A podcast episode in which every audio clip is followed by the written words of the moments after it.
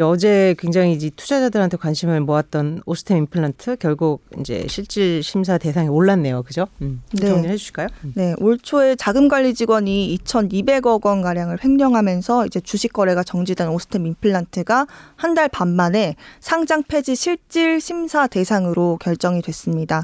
한마디로 거래 정지는 이어지는 상황에서 오스템 임플란트가 이 코스닥 시장에서 상장 상태를 유지할 수 있을지 말지를 이제부터 판단을 그렇죠. 심사 를 네. 받아야 되는 네, 심사를 하겠다는 이야기인데요.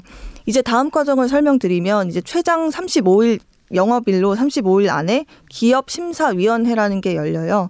여기에서 이제 오스템 임플란트에 대한 세 가지 결론을 낼 수가 있습니다.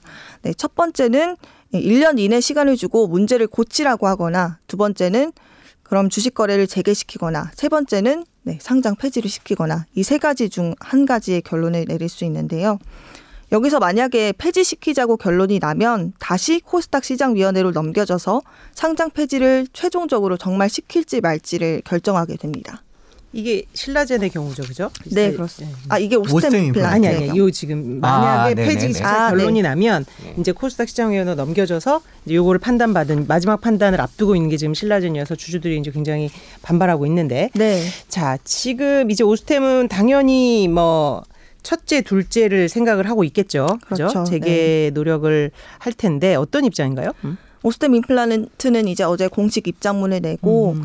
어, 경영 개선 계획을 조속히 음. 마련해서 거래가 재개될 수 있다고 있도록 노력하겠다고 음. 이렇게 밝혔는데 음. 뭐 구체적인 방침으로는 음. 앞으로는 뭐 이사 과반수를 뭐 사회이사로 선임하고 음. 또 감사위원회를 도입해서 뭐 경영 투명성을 강화하겠다 이렇게 음. 방침을 내놨습니다. 네. 그런데 사실 그런데 네. 사실 일단은 소액주주들 입장에서는 뭐 재개를 기대를 많이 했을 텐데 이렇게 길어지게 되면 굉장히 참 반발도 크고 걱정도 네. 클것 같아요, 그죠? 음. 네, 아무래도 이 상장 폐지 실질 심사가 시작된 만큼 이 소액자 주주들 말씀하신 대로 소가리가 좀 심해질 것 같습니다.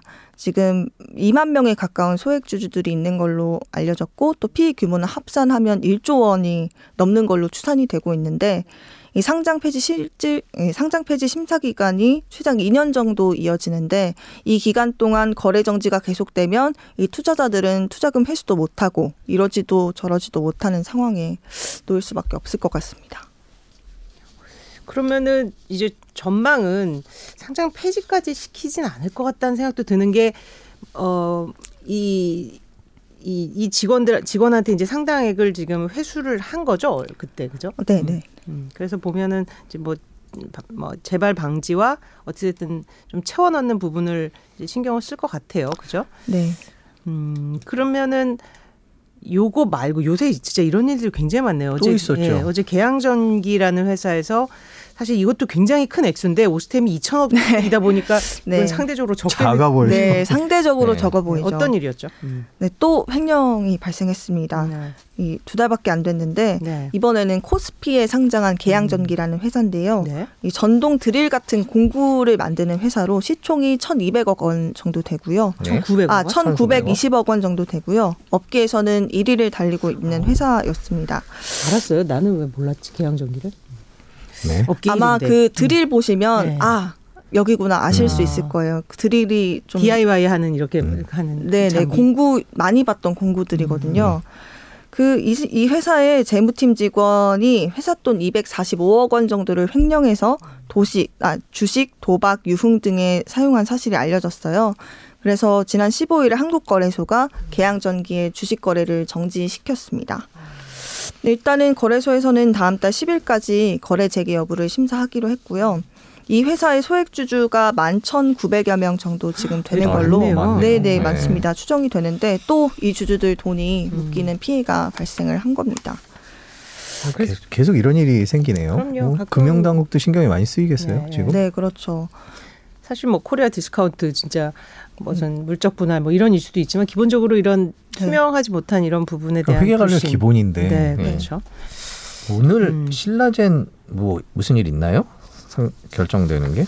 네, 신라젠 아까 말씀드린 그렇죠. 네. 지금 이제 마지막 단계 것이 아, 그게 음. 신라젠이 오늘 결정되나요? 네, 네, 네. 신라젠은 이제 음. 오늘 곧 음. 결정이 되는데요. 음.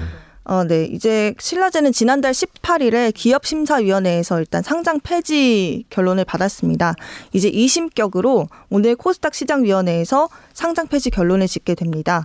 어, 아까 말씀드린 대로 여기 기업 심, 그 코스닥 시장위원회에서도 세 가지 결론을 낼 수 있는데 만약 오늘 정말 코스닥 시장위원회에서 상장 폐지 결론을 내게 되면 신라제는 이의 제기를 해서 최종심에 해당하는 한 번 더 있군요. 네네 코스닥 시장위에 심의를 요청할 수 있어요.